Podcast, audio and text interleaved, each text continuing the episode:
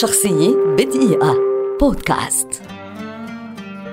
خيري بشارة مخرج مصري كبير ولد عام 1947 ويعد واحدا من أبرز المخرجين العرب على صعيدي السينما والتلفزيون في العصر الحديث.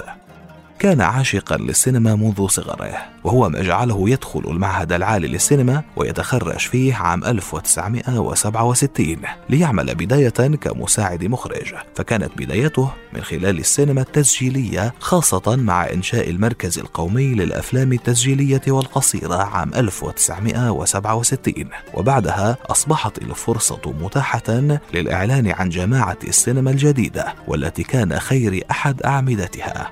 وفي عام 1968 توجه إلى بولندا للدراسة لسنة واحدة فقط. وعندما عاد إلى مصر واصل العمل كمساعد مخرج بالإضافة إلى أنه قام بتدريس التمثيل والكتابة. وفي عام 1972 عمل في الفيلم البولندي الشهير في الصحراء والبراري.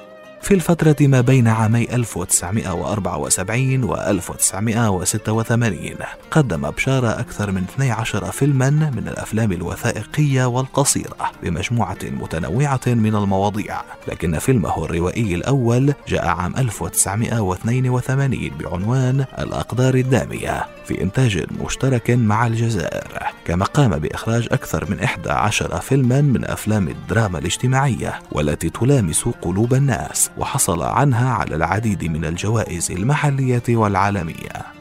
تحمل أفلام خير بشارة بصمته الخاصة واقعية شعرية راقية نراها في فيلم يوم حلو ويوم مر كما نراها في فيلم آيس كريم في جليم وفيلم أمريكا شيكابيكا وفيلم إشارة مرور ومن أفلامه أيضا نذكر يوميات نائب في الأرياف كابوريا رغبة متوحشة وليلة على القمر وحتى في المسلسلات لا تغيب بصمة بشارة الخاصة أبدا ومن مسلسلاته نذكر ملح الأرض ريش عام الزوجة الثانية والف الفريسة والصياد.